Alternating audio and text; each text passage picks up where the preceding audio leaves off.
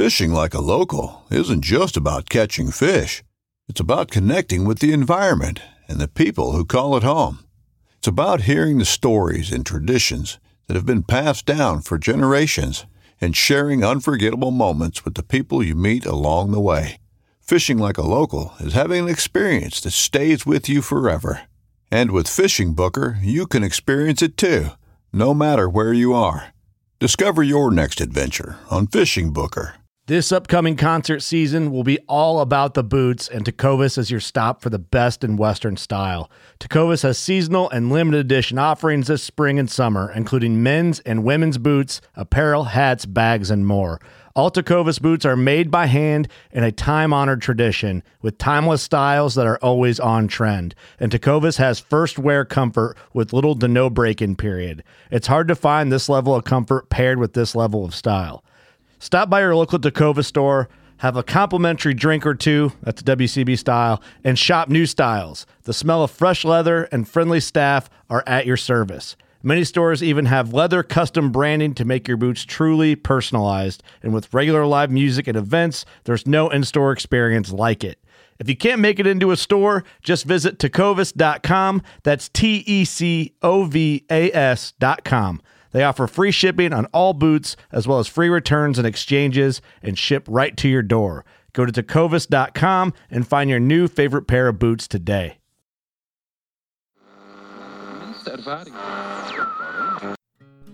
We are hunters, anglers, riders, and sometimes chefs. Our passion for the outdoor lifestyle motivated the foundation of Harvesting Nature, which serves as a media outlet built to inspire and educate the outdoor expert and novice alike. Our podcast focuses on the technical side of cooking wild fish and game while also incorporating adventures and lessons learned from our pursuit of wild meat. Join us on our journey of harvesting nature.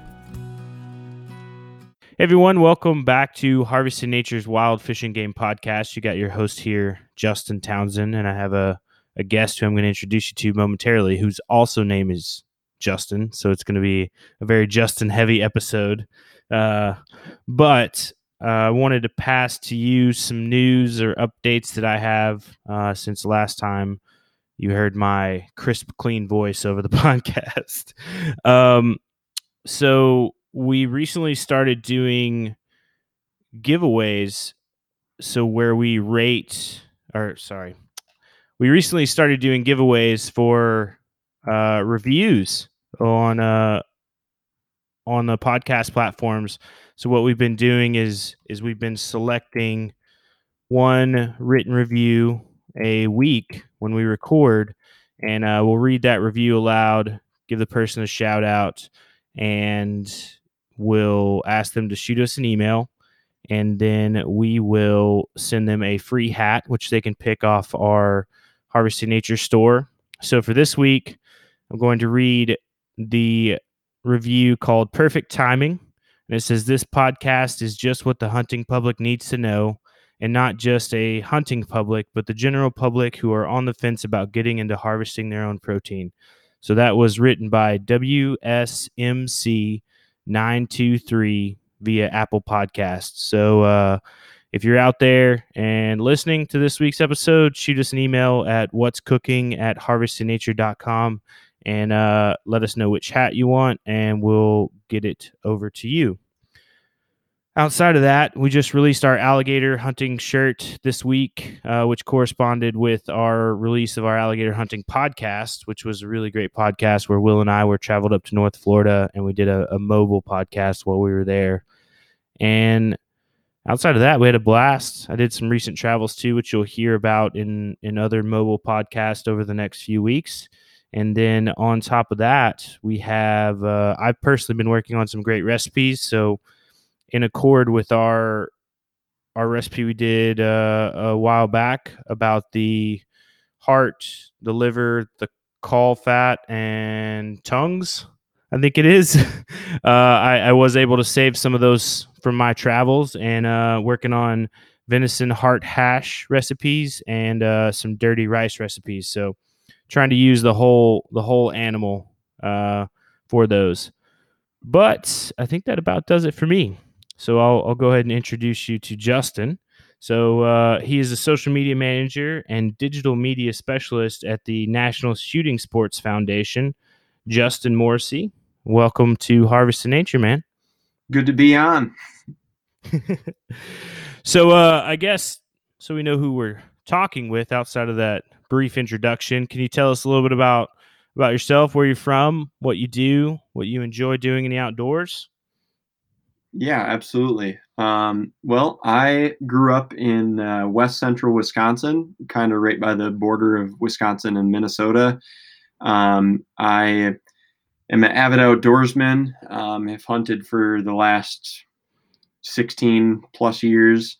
Um, pretty, um, I'm pretty active, pretty avid hunter. um, but uh, I also grew up fishing. I love that. So I'm pretty well rounded when it comes to doing anything really in the outdoors as a sportsman. And then I'm lucky enough to have my passion turn into a career for me. Um, I got started in uh, college doing some, actually, it was right out of high school doing uh, doing some filming for uh, local, regional, and national television shows. Mm-hmm. And so I was able to travel around and film uh, elk hunts, mule deer hunts, and uh, go up above the Arctic Circle and film some uh, a muskox hunt and a bunch of other cool things like that. Um, so I had some really great experiences doing that stuff, and then um, went to school and uh, happened to go to the shot show a couple times with the Professional Outdoor Media Association. Um, I was an intern at the time with um, with that organization, and I met my supervisor at uh, the National Shooting Sports Foundation and kind of had an interview that was not even an interview. Um, and that led to the position that I, uh, I took on about six years ago at NSSF. So I moved across the country to Connecticut and just uh, the rest is history, I guess. I mean, it's it's been a heck of a ride. I've been able to hunt all over the country. Um, and uh, now I'm back in Wisconsin where I grew up and I work remotely and um, I just enjoy being uh, outdoors still with family and friends and uh, bringing new people out and yeah that's pretty much that's pretty much it I would say but but I do uh, a lot of different types of hunting I mean primarily I would say my favorite is bow hunting for whitetails but I also have a a bird dog, and I love to do upland bird hunting and also waterfowl hunting a lot. Um, and my main, I would say, my main motivation for it is probably, uh, I don't know, I, I would definitely say food, um, and that's changed over the years. I would say like the adventure and the thrill of it is kind of what drove drove it for me when I first started off, and then um, slowly over the years, you know, the benefits of the food and uh, the value of just hunting your own game and seeing the full circle behind that um, it has just been really rewarding so um, so i would say that's that's what has kind of driven driven me to become uh, more and more avid hunter over the years. So i, I have to ask we were uh, you mentioned getting into to filming hunts and things like that. Yep. um, recently started doing some filming myself and and trying to get accustomed to life behind the eye versus life as a hunter and just kind of uh, look trying to balance that role in the field. But uh what was it like your experiences sort of behind the camera and and what were some of your favorite moments you got to see? Yeah sure. So being behind the camera is there are pros and cons to it right? I mean um, i would say the first roughly 10 uh yeah probably 10 years that i hunted um, most of the time i actually had a camera with me and i was hunting not even hunting i was holding a camera and i was shooting animals with the camera versus a, uh, a weapon so so i um, kind of balanced that off with my brother and a couple other buddies of mine that are really avid into into hunting and um, the really cool thing about filming though is it teaches you that one, it's not about the the kill itself. Um, you know, it's fun to go out and it's fun to just soak up the experience with a buddy. And it's a lot more meaningful when you can go out and you can actually share the story in real time with somebody else. Mm-hmm. Um, because that's another thing that drives me to be a hunter is like the stories behind it. Um, and so that storytelling aspect is just a lot of fun. But one of the most unique things about filming that can help anybody become a better hunter is reflecting on the hunts that you filmed and being able to see whether you're hunting or someone else is hunting um, you know what you can do better and also when you when you film something that you know didn't quite work out right you you watch it over and over and over again and it kind of just instills these solid reminders not to do certain things or to do certain things um, in the future. So those are some of the coolest things uh, or b- best things, I guess, that uh, hunting has taught me. Uh, filming hunting has taught me, but um, I've been able to go all over. But I would say the coolest film uh, hunt, uh, filmed hunt that I've been on is probably the hunt above the Arctic Circle. Um, I filmed with uh, Babe Winkelman Productions up there, and it was a 10 day hunt. We filmed muskox, but we saw moose, grizzly bear, caribou, wolves, um, just a ton of birds um, migrating like ducks and loons and all kinds of stuff. Um, and it was just a really, really unique experience in one of the most pristine areas of North America. So it was pretty cool. How uh how how cold was it? It actually wasn't bad. So we in the Northwest Territories, um, the season actually starts in August, and in August there is no snow or very little snow. Um, there, I mean, there are definitely parts of the Northwest Territories where there's kind of snow lingering throughout the whole year. Mm-hmm. Um, but at that time, there wasn't a lot of snow, um, and it was I mean, it got to be t-shirt weather at times outside. Um, oh, wow. So it's not like the typical, you know, a lot of the muskox hunting you see, a lot of the videos are in like sub-zero temperatures, um, mm-hmm. the snow blowing out in like a snowy desert looking landscape. This was not. This was like tundra. There were blueberries everywhere um, and open water. And uh, yeah, so it was it was a really cool experience. And you know that that was one of the things that taught me that um, I mean, I did get to go on that hunt and I got paid to, to film, which is a perk, but um, I've done other hunts where I've paid money to go do it because it's just tough to beat experiences like that. And they're pretty priceless when it comes down, down to it. That's it. Yeah. I, I like that. Uh, I like your point that you made where you you said uh, you kind of watch the film if if it's a failure or a mistake you watch the film over and over and over and just like I, I replay those moments in my head but it makes me think about like high school football you know where the coaches all right we're gonna watch the reel this week and see what everybody did or didn't do and uh, you know that yeah. kind of critique session like we're gonna try to take away something from this but yep. uh 100% I, that, I I, I agree with you 100% on that. And it's, uh, it, it, reminds me of when I was in high school and my, my golf coach, um, I kind of played golf in the spring just for, for fun. You know, it was totally a recreational thing, not any sort of co- competitive thing for me.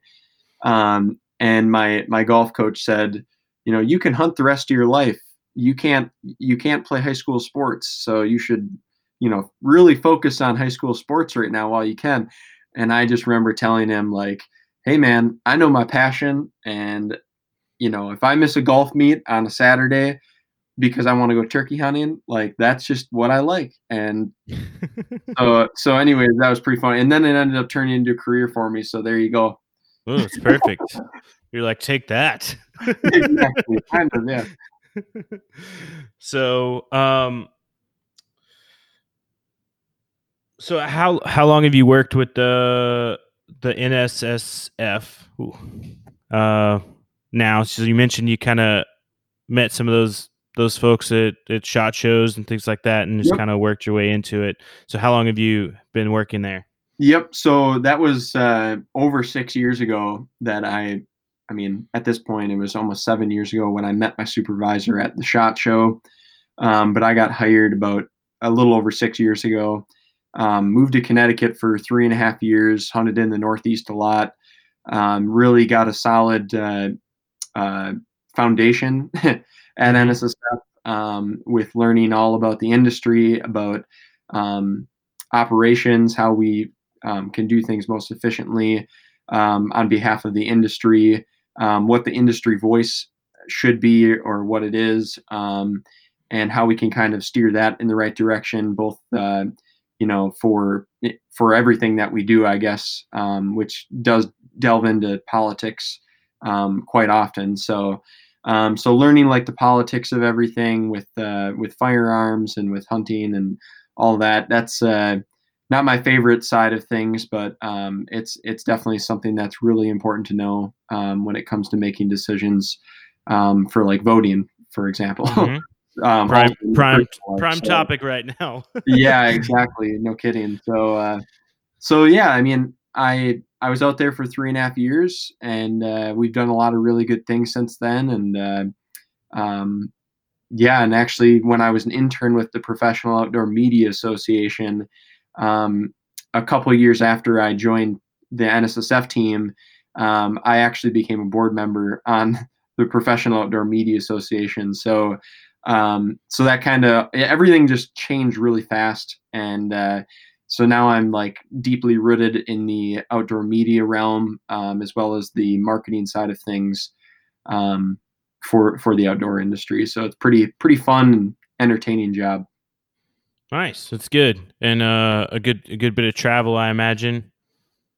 Yeah, I mean not during COVID times, but uh, but but yeah, I I travel uh, a decent amount, enough to you know keep things exciting. Um, I would say it averages out to be about once a month I go on a trip. Um, a lot of the times though, it's to like a conference.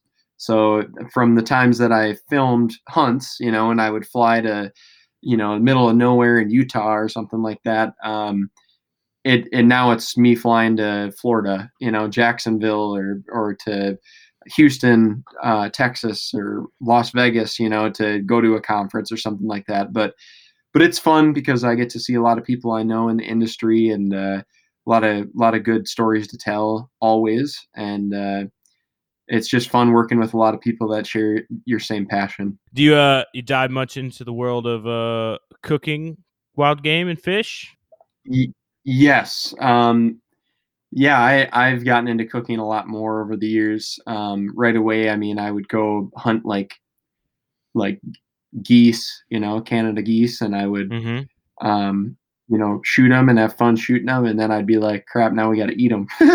but now I, it, it's like completely turned around now. It's uh, it's actually really interesting. Um, I always so I'm not a big uh, wine drinker. Okay, I don't Mhm. drink alcohol much in general, but um, but I do know enough people who like wine, and I know that wine, uh, you know, it's an acquired taste. There are a lot of little tiny um, little flavors in wine, um, you know, that tell you about how the wine was made, um, what it was made of, and so on and so forth. And I compare that to wild game, especially ducks. So all the duck species they have different diets, and Mhm. depending on where Yep. they where they uh, you know migrate to, or you know the area that they they live in, um, even each uh, individual duck of the same species can sometimes have a little different flavor. And so it's really interesting. The more you eat wild game, the more you can tell the differences between uh, the you know the different species of duck, and you get to enjoy um, you know that gamier taste of duck or geese or whatever species that you're hunting, even big game. You really enjoy the uh, you know the wild flavors of it um, because it's I mean it's all edible. Um, it's just a Mhm. matter of you having you know being able to to put it down. So, but uh, but I- I like- I, I like that analogy. The wine, the different varieties and flavors found in wine in comparison to like duck and, and other game. But yeah, Mhm. more I more specifically, especially duck. Man, there's so many different flavors, and you got people. It's like, nope, I don't want to drink this kind of wine. I don't want to drink uh, Merlot. I don't want to do that. And people are like, I don't touch Merganser. I don't touch wood duck. I don't, you know. Yep. there's so That's much what it is. variety out there, and you have people that's like, that's all. That's all I'll eat. Yep, exactly. and and the best part of it too is if uh, you know if a duck if a duck doesn't taste the best or any any game species doesn't taste the best just raw you know like like you cook it up no seasonings on it you try it like you can really learn what um, how to best like conquer that flavor that you don't like Mhm. you can knock the flavor right out of it i mean i i cook duck sometimes like the the um, gamier duck um, species that i shoot like uh, diver ducks or sea ducks even um, they have a really strong flavor but as long as you like saute onions and mushrooms and put in some good uh, seasoning in it and then really cook it in it for a while you know or Mhm. even dice it up um, or you can marinate the duck um, in either teriyaki or anything else you can even marinate it in wine red wine and uh, there you go i mean so they're they're we're tying wine and wild game back together again now Full circle. Yep. Have you ever uh you ever eaten much antelope? Like pronghorn antelope? I actually don't think I've had antelope. I, it, it might be uh, pronghorn might be the only species that I haven't had yet, like a North American species. But I Oh, want to you got to put it. Yeah, you got to put it at the top of your list. It's uh, it's one of my favorites. It's like kind of a, it's it's become almost a, a yearly, a yearly pursuit to get it. But it, it's funny. I was up in Wyoming and you know the one of the local guys was in the store. We were in the gas station waiting in line. He's like, "How you doing?" You know, I told him about my hunt and everything, and he's like, "Well, next year, bring some buddies, shoot twelve of them. Can't stand those things." And I'm just like. I think they're great, but uh, they just have this, you know, some people have this perception of them. They're just like, nope, uh, I- I'm to pass. But uh, it, it makes me think back to like the very first time I had antelope and I was preparing it, and everybody's like, you got to, you got to, you have to overcome that sage kind of flavor because that's you know that's a lot of their diets primarily the sage and they're like it's it's really strong and i was like whoa so what we do is you find something that complements sage. I mean, it's it's pretty it's pretty easy to find things that you can pair with sage. I mean, you know, like think about uh we call it like cornbread dressing or or stuffing or all that. You put sage in that, right? So what are some of the components that are in just that one dish? And like then all of a sudden you start playing around with it and through a lot of research I found um not a lot of research, but through some uh found like yeah, citrus pairs well with antelope. So like orange juice, lemon, lime, like things you wouldn't normally think would be in in the Central Plains at all. But hey, you know what? It, it works, and it Yep. not only does it sort of move past that flavor that some people may not like, it it, it enhances the the taste of the meat. So Yep. Yep. that's one thing I'm. that's that's the fun part of uh, cooking wild game is uh, you know you you really want to go in the field harvest something and then be able to eat it you know it and Mhm. and you want to it almost makes you like if you go to the store and you have the choice to get something that's like super flavorful that you really enjoy or like a, a less enjoyable piece of meat right? Um, and i'm not i'm not saying that uh, you know that's that's up to personal preference on what each individual likes. But when you go out and hunt something and if you're passionate about hunting and you love the thrill of it like i love i love to duck hunt and there were some duck species where i was like you know what? I don't really like the taste of this but i love hunting them and so when you you know when you face that conflict of like well i really love doing this and oh i don't really like the meat as much it, it makes you want to overcome that flavor and Mhm. it makes you want to figure out makes you want to put on your mad mad scientist chef hat right? And start like toying with everything um, to to make it more enjoyable in in every step of the process. Um, because then you feel better about hunting the the game, and you you know, and it's enjoyable in the end, and it's it's all really healthy stuff. Mhm. So you kind of have to get past that flavor sometimes and just say like, you know what, I'm going to learn to like it, and that's it. But a lot of wild game, I, that's not even the case. A lot of wild game is just good right at the start. So One hundred percent. Um, it kind of tugs on that uh, uh like responsible responsible hunter string and I like I've got all these animals here. I, I, like the pursuit and I like overcoming the challenge in the pursuit, but it's also the end result. No matter what you do, is always the same. Like you're left with meat, and if it's underutilized, it's a waste, and nobody wants to waste things. I mean, yep. I think uh, I won't say no one, but uh, the majority of people don't want to waste things, especially like if you're you're behind the shot or you're behind the arrow or you know the the fishing hook or whatever like you want to be able to take that home and and utilize it.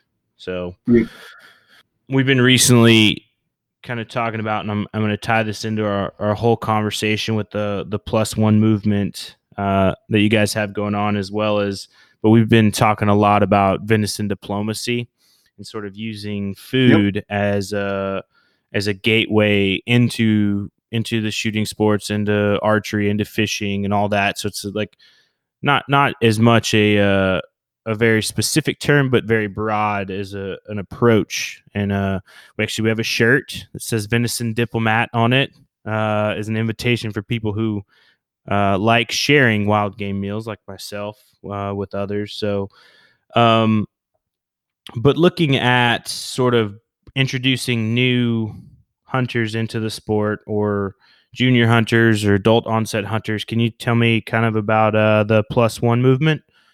Yeah, absolutely. Um, so the plus one movement is a peer-to-peer initiative that encourages experienced hunters to get out and invite new hunters to go with them. Um, so it's it's very like um, like we've created all these resources for mm-hmm. experienced hunters and like inexperienced hunters, right? People who are looking to get into it. Um, we have all these resources out there um, where pretty much any experience level can go on to letsgohunting.org um, and and find the right route for them to to help them learn and grow as a hunter um, and conservationist and understand like all of the elements of what a what makes a hunter. And mm-hmm. so um, the really cool thing about um, the plus one movement, though, is the ability to reach out and connect with people, and kind of like what we said about filming hunts. When you can go with somebody and you can share that experience and share that story, it actually makes it. It, it just adds a whole different uh, dimension to it. Um, and you know, I love duck hunting. I love pheasant hunting because it's a social hunt and it's an easy hunt to invite other people on. Um, that doesn't mean that bow hunting or any sort of big game hunting you can't bring somebody. Um, I, I, know you can because I filmed a lot of different um, hunts um, um, in those ways, but but like there are just a lot of different ways that people can vi- invite other people out hunting with them. And uh, also, we have a Field to Fork program that we uh, have partnered with QDMA to uh, promote this program that they had originally created. Actually, the Kentucky DNR uh, created it originally, and then the QDMA kind of adopted it, and now we're kind of partnering up with the QDMA to um, promote the benefits of wild game. And typically, when you you know give somebody a piece of wild game and you say like here try some of this venison jerky or try you know try this uh, venison backstrap whatever they try it and they're like, oh my gosh, like this is really good. And it's like, yeah, and guess what? You can go hunt it in on that piece of public land right over there. Or, you know, you have friends that own property that you can go hunt mm-hmm. hunt their land, maybe, you know, you got but um so it's that connection with food and uh, that's the whole idea of field to fork. Um, and so that kind of ties in with the plus one movement and it's just another aspect of like you know there's conservation if you hunt you are supporting conservation.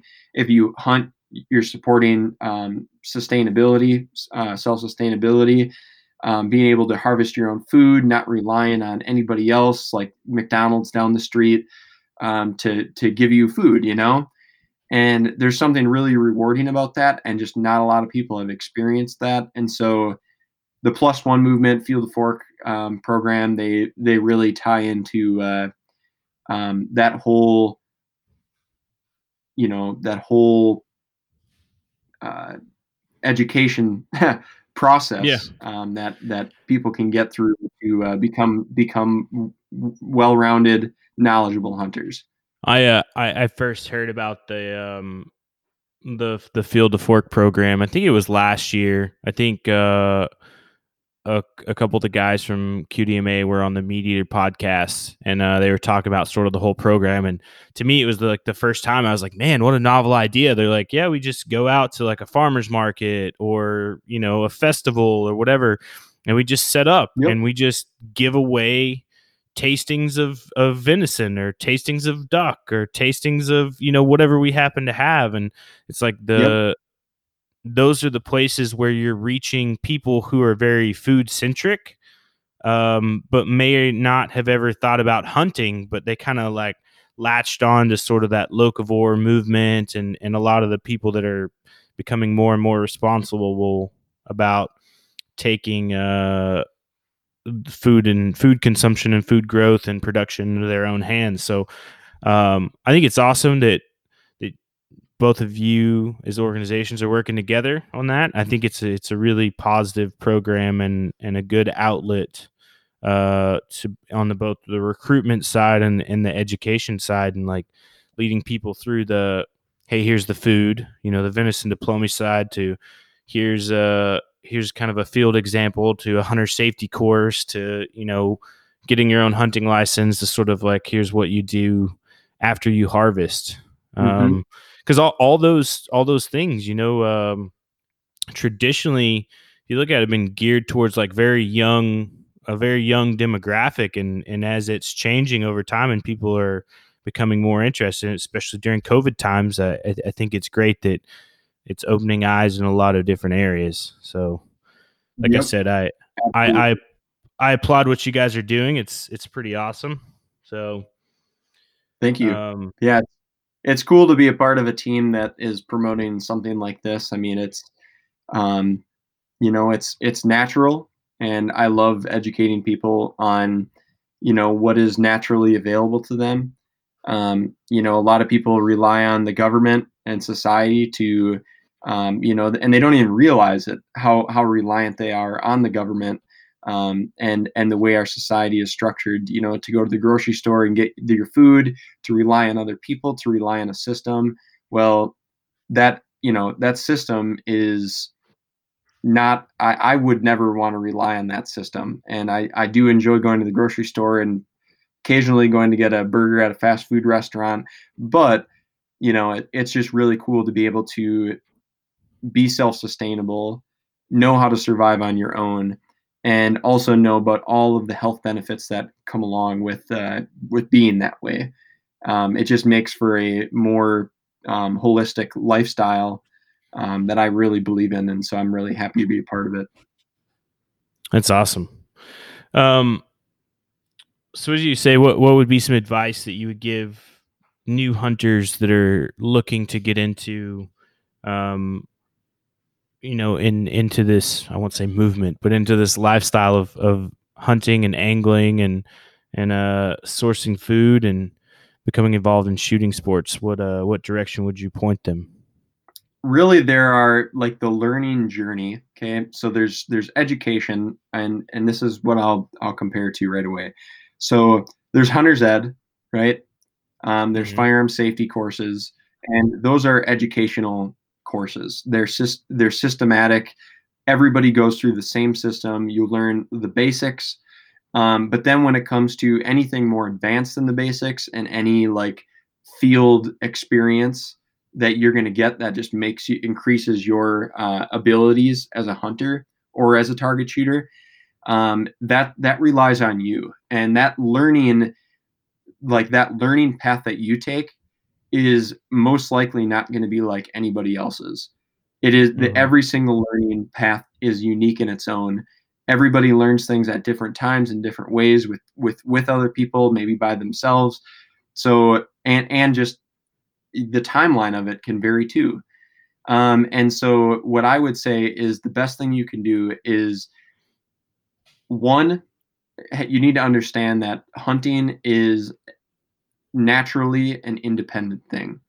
So to go out and hunt and to be a good shot, you need to rely on your own skills. Therefore, you need to work on your skills in that way.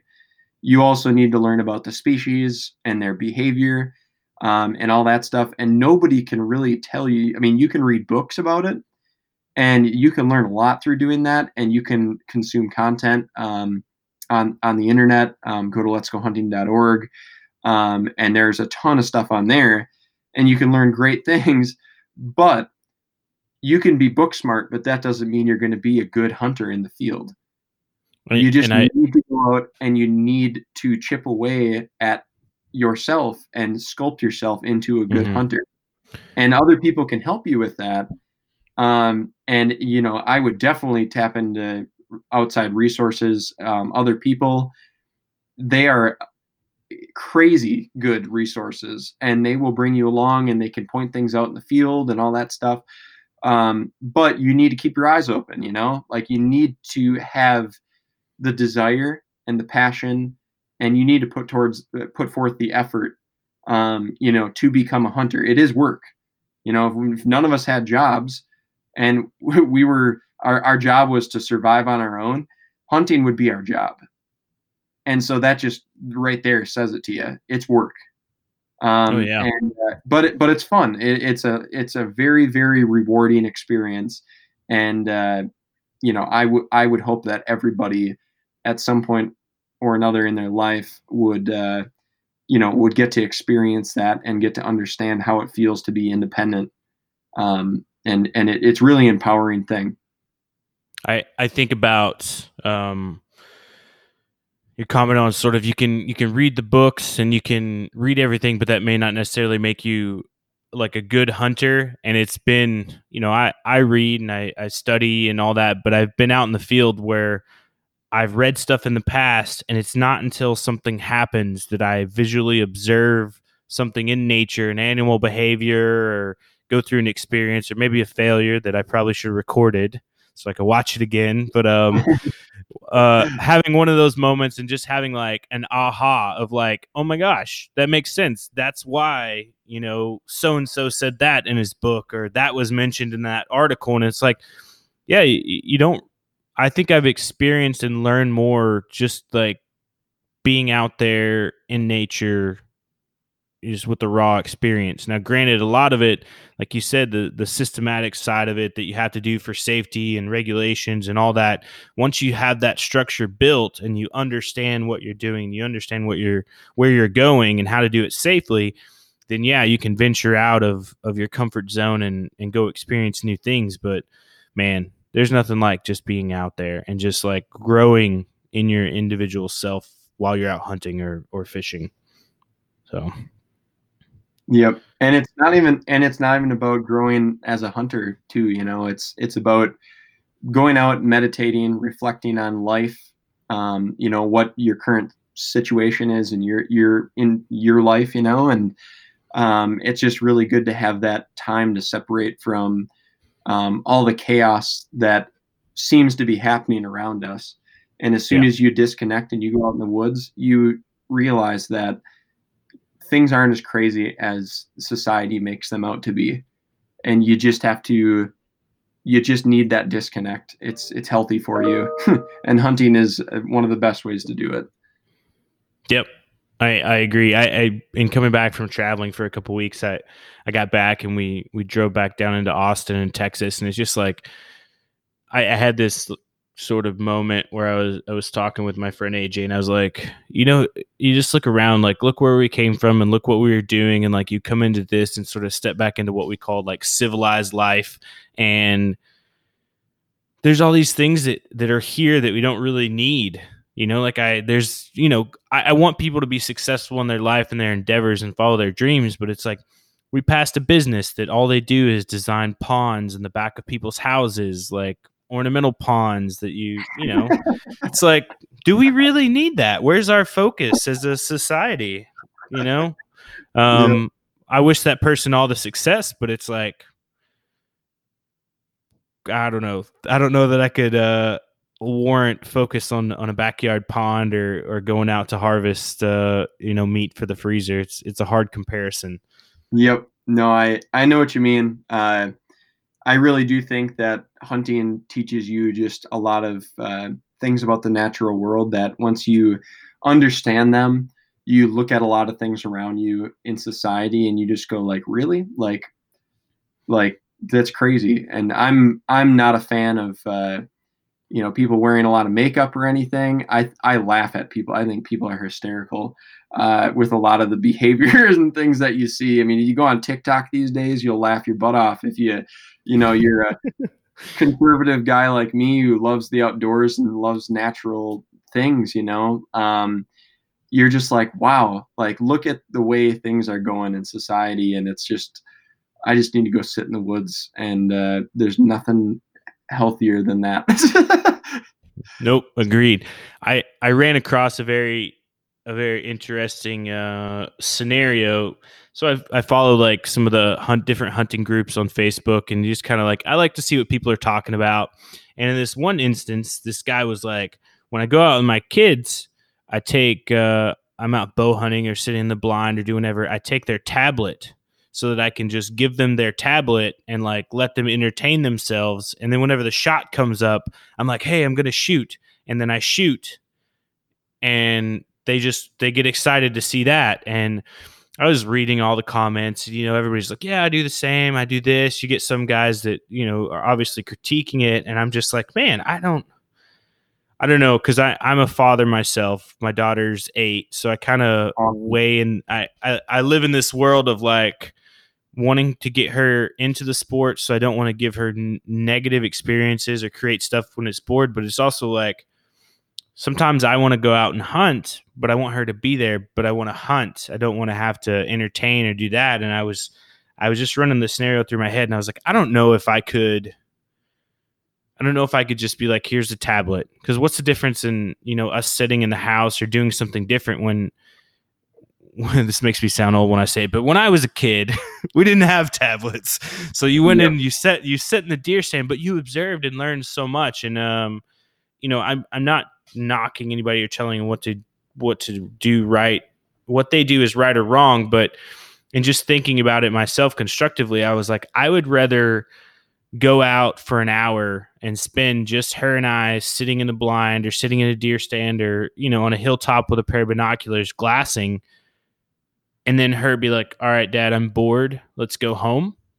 Then I think I would spend three hours doing the same with her on the tablet and us not not sharing the precise moments that that I know exist in the outdoors.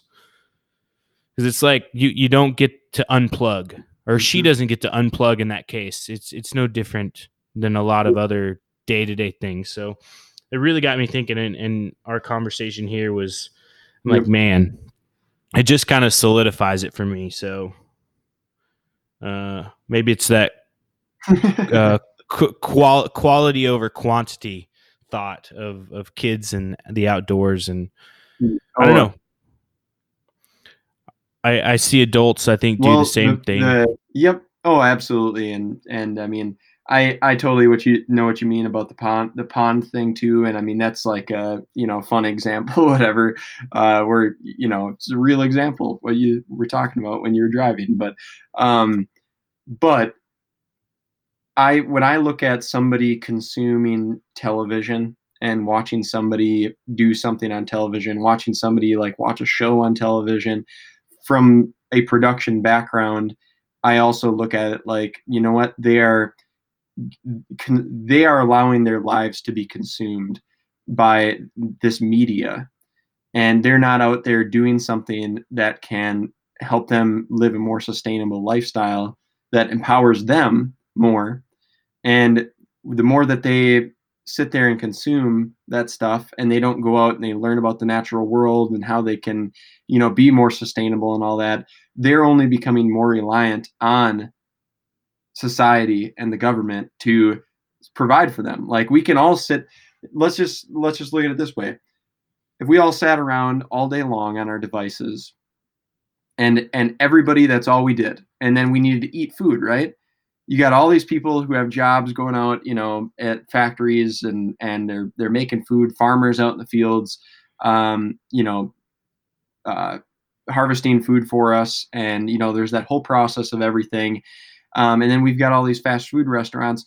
well, how how like valuable like and it's hard to put value on life, but like you look at that and it's like, wow, I could never see myself sitting inside all the time outside of work and just expecting somebody to give me everything I need to survive. Mm. I mean, that's just that's just not a healthy way to do it, in my opinion. And um, I think that's where a lot of the differences in in political opinion come from too. Is just the the differences in the lifestyle like that, and there's such fundamental in on such a fundamental thing in life but people are so disconnected from that the reality of a lot of things because of their devices that it i don't know they just have a different opinion and that's okay. It's free country. Yeah exactly. It's only a kick. A jump. A block. It's only a serve. It's only a tackle. A run. It's only for the fans after all, it's only pressure. You got this. Adidas. Here at Harvesting Nature, we are known to cook a variety of wild fish and game in a variety of ways. Probably one of my favorite methods is to cook in a smoker. Traeger Grills has some of the best products out there. Their pellet grills aren't just grills, they're smokers and ovens too. Anything you can do in the oven in your house, you can do on the Traeger. You can make desserts, you can grill steaks, you can use cast iron pans and braise tough cuts. You can allow roasts and briskets to smoke all day until they're tender and delicious. You can even use it to make jerky. Their variety of pellets are also very impressive. The different flavors of wood allow you to pair with your meat or fish or vegetables and give it the most flavor that you can create. They even have varieties created specifically for your next wild fish or game meal. I, I see and looking like that, and I think about too. Um, uh, I think back to what you said of like hunting is previously being a job, like a village of people.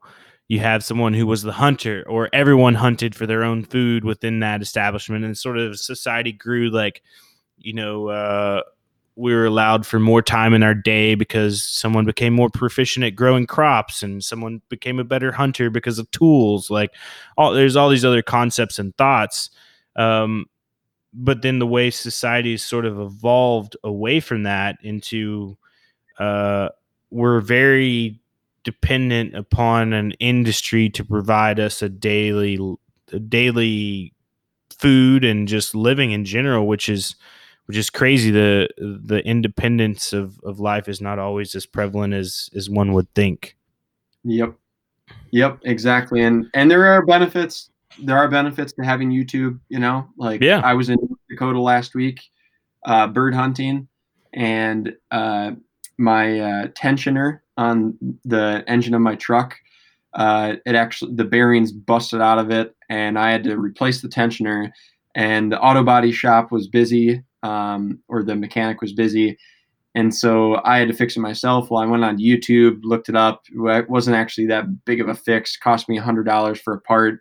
So like, that's great. I mean, it's it's awesome mm-hmm. that content there to teach you things. And it's the same thing with the plus one movement and mentorship.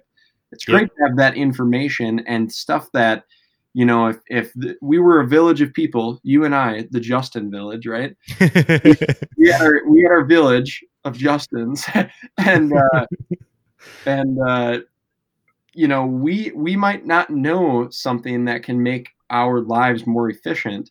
And so that's why YouTube is good because then we can just say, oh, people on the other side of the world, they're doing it this way. And like, we can make things more efficient. That's great. So there are benefits to it, but you know, it's, it's all in moderation. That's mm-hmm. that's the key word is just moderation and and uh, yeah. And I'm working media, so and that's my opinion on media. I just need to break away though. Like like I try to educate in a good way, and there are a lot of distractions, unhealthy distractions in media. And what makes me feel like I'm justified in what I do for a living is that I am educating people on mm-hmm fundamental safety practices with firearms or any other tool, right? and also how to hunt to be more sustainable. Like there's nothing better than that. There's nothing more foundational in life than being able to collect food, gather food, hunt food, you name it. There it is. Yep, I agree. I, I think I sit in the same seat with a lot of what we do is is we've always focused on the educational and you know the cooking side of it how to take that gamey flavor out or how to complement it like remove some of the the challenge from it. Why you know people can try to do it themselves but if we have a good way of doing it or someone else has a good way of doing it and we use that that's you know that's awesome. So yep exactly. But i'm just like just like you there are moments i'm like i gotta turn the phone off i gotta close the computer and i'm don't try to reach or call me or anything. Like i just need i need some time outdoors. Mm-hmm. yep exactly. So um in talking about again the the plus one movement and um so what are some success stories that you've seen and, and some some challenges uh as as we go through wrapping in now we're wrapping in the exact media in the program um what are what are some things that you've seen along those lines? Sure. So the success stories those all vary. You know there there are different levels of success and um, you know, I would say that the biggest success story out of them all is the fact that we've had over a million uh, pledges um, in the plus one movement. That is, um, I believe it's a couple hundred thousand individuals have pledged to take out over a million people. Like that, I, I think the average per person is like five people. There are there mm-hmm. every single person that signs up for the plus one, one movement on average says that they can take five people out to learn about firearm safety to learn about hunting and so that just tells you right there like with the slow steady decline in hunting participation over the last decade or two um, you know like there's there is potential for people to learn. And i think what's most important and uh, what kind of speaks to the success of the program is actually identifying those facts and saying like hey now everybody you you clearly can bring somebody out.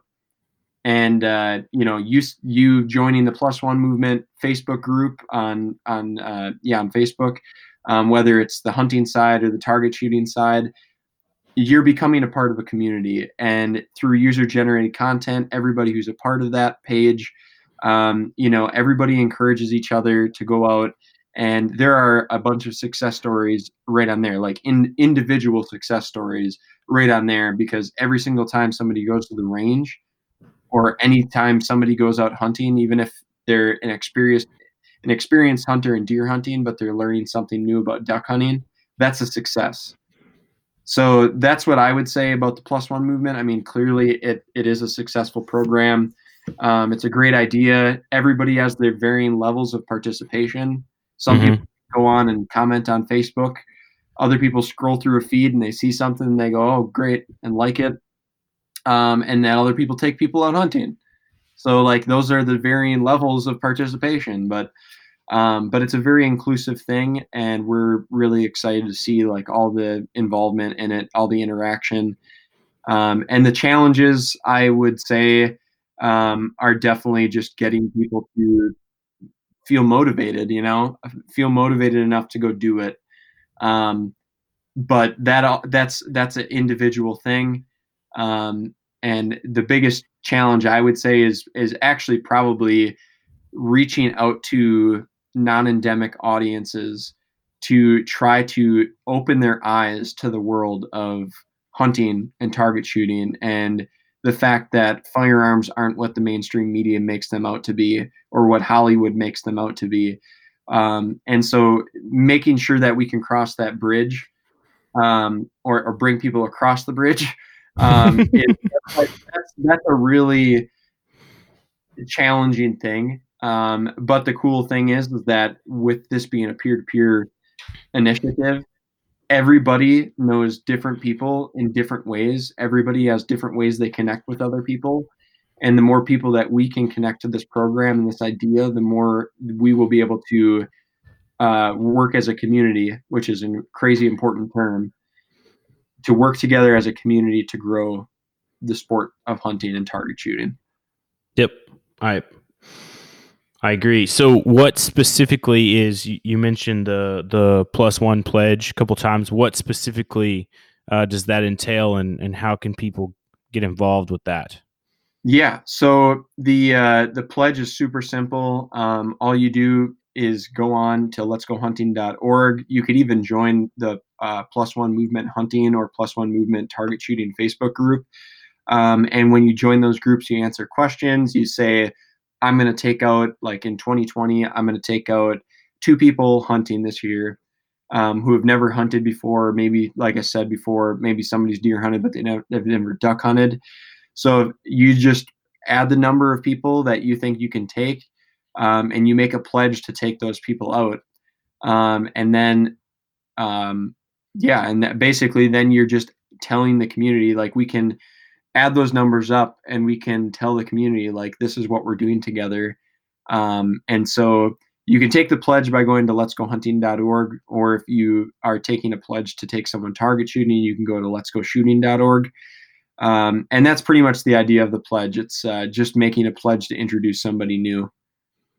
That's cool. I, I like it. I, uh, I, I joined the facebook page uh, yesterday or the day before. I saw that. Yeah. i i approved you Yeah, you saw. I put a big number. It was like, how many hunters are you going to influence? I was like, a hundred. Yeah, do it all. yeah, you you uh you barely qualified. I'll tell you that. So. Oh man, I gotta I gotta bump those numbers up.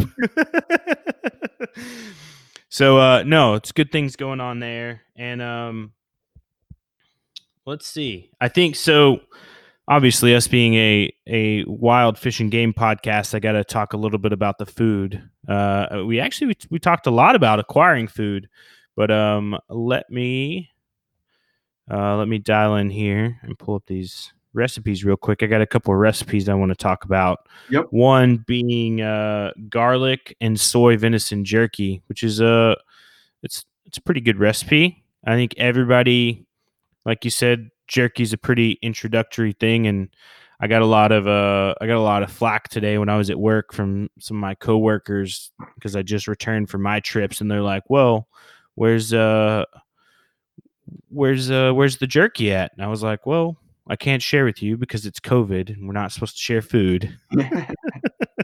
um, I didn't appreciate that, but no, jerky's on its way for those guys. Um, but outside of that, so with this jerky recipe, it's uh, written by one of our field staff writers, Brad Trumbo. Uh, does a great job. Definitely, jerky's always something I carry with me, sort of when I'm out in the field or moving around or even driving. I'm a big fan of snacking on jerky while I'm driving down the road. But um, great recipes using two pounds of uh, stripped down venison. So you want to get it like quarter inch thick using uh, sh- minced or shredded garlic, brown sugar, Worcestershire sauce, soy sauce, and then you can also, if you like it spicy, add in some uh, cayenne or paprika. And uh, this you're you're basically following standard uh, protocol using the uh, dehydrator, the oven, or the smoker in order to get it to uh, dried and about 8 to 12 hours you want to make sure you hit that like 150 155 degree temperature mark on those. But i mean it's pretty solid jerky recipe and i think if you wanted to get fancy with it and add other spices in there uh, it's definitely a good a good base uh, for anybody wanting to venture into that realm. And then the other recipe i've got a little bit this is on the opposite side of of commonality and not ease, um, but there's some some venison empanadas, which I've we've talked about empanadas, we've talked about meat pies on here before, but I'm also a firm believer that I think every culture in the world has some sort of like uh, dough filled with meat that they either grill, bake, or fry.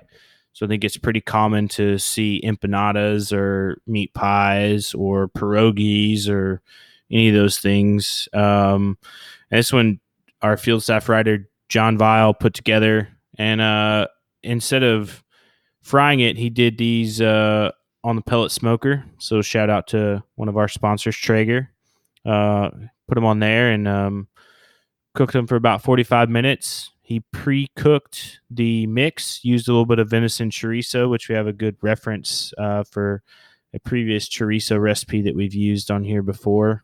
So if you like kind of that really flavorful, spicy sausage, uh, then this is good. And then he cut it down with a little bit of uh, fresh ground venison, lots of spices, and uh, made a nice dipping sauce. Uh, looks like a habanero and pepper yogurt based dipping sauce, but uh, really great recipe as always. So all, all the things we've talked about in the podcast today, we'll we'll put in the show notes so that you have the links to letsgohunting.org, the uh, Facebook private groups uh, for the for the one pledge. Uh, if you want to get involved in that, which I encourage everybody to, is uh, like I always say, if you're, we all have a responsibility as hunters to get to get more hunters out, trying to get those numbers better and, and do the responsible things. So things like this, apprenticeship programs, the uh, field to fork, being a venison diplomat, uh, all those help out our sport because at the end of the day, uh, if if we're not the ones to promote it, then you know uh, who who's going to. So, but um, Justin, do you have any any last thoughts for us? Uh, nope. I I think the last thought is it's uh, hunting season, so get out there and get after it. There's never a better time than uh, right now to get out and start learning. I agree with you 100%. So, my last thoughts. Thanks again for coming on. Uh, I really enjoyed our, our conversation. Definitely very focused on uh, being self sustaining, and, and I think hunting and acquiring your own food is is the way to go for that. So, and I'll say to everybody out there, uh, make sure you're following Let's Go Hunting on on all the different social media platforms, or Let's Go Shooting if you're into the shooting sports, not specifically hunting.